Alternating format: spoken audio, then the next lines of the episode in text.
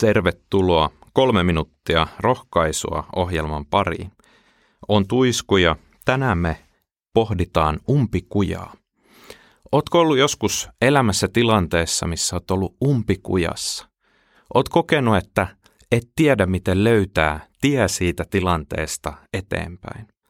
Joku semmoinen tilanne, missä oot etsinyt ratkaisua, mutta on tuntunut, että sitä ratkaisua ei millään löydy. Ehkä se on ollut tilanne työpaikalla tai ehkä se on ollut tilanne ihmissuhteissa. Tai ehkä se on jopa jollain ollut ihan konkreettisesti jokin vaaratilanne, missä fyysinen koskemattomuus on ollut uhattuna. Raamatussa kerrotaan kuningas Daavidista. Hänellä on yhdessä vaiheessa elämäänsä tällainen tilanne, että hän on täydellisessä umpikujassa.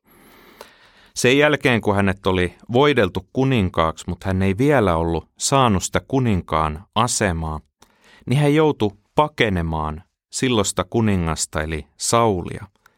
Ja kerrotaan ensimmäisessä Samuelin kirjassa näin.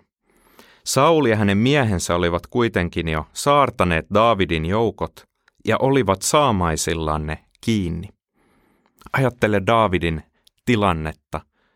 Saulin valiosoturit on saartanut hänet ja hänen joukkonsa, ja mitään tietä ei ole pakoon. Mitä siinä tilanteessa voi tehdä? Näyttää siltä, että Daavidin elämä ja hänen tuleva kuninkuutensa päättyy siihen hetkeen. Mutta sitten tämä teksti kertoo, kun Saulin luo saapui lähetti ja sanoi, lähde kiireesti takaisin, filistealaiset ovat tunkeutuneet maahan. Sauli joutui jättämään Daavidin piirittämisen, ja me ymmärretään, että tässä tilanteessa oli Jumalan toiminta, Jumalan käsi mukana.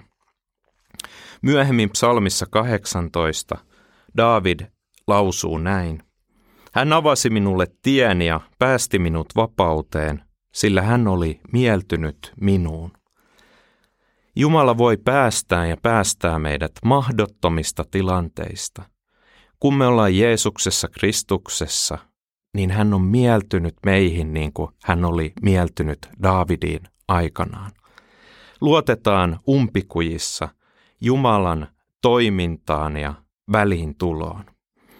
Rukoillaan yhdessä.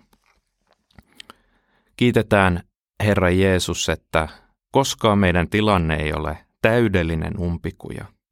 Vaikka umpikuja olisi inhimillisesti ilmiselvä, niin sinne sinä voit tulla, sinä voit vaikuttaa ja sinä voit avata tien.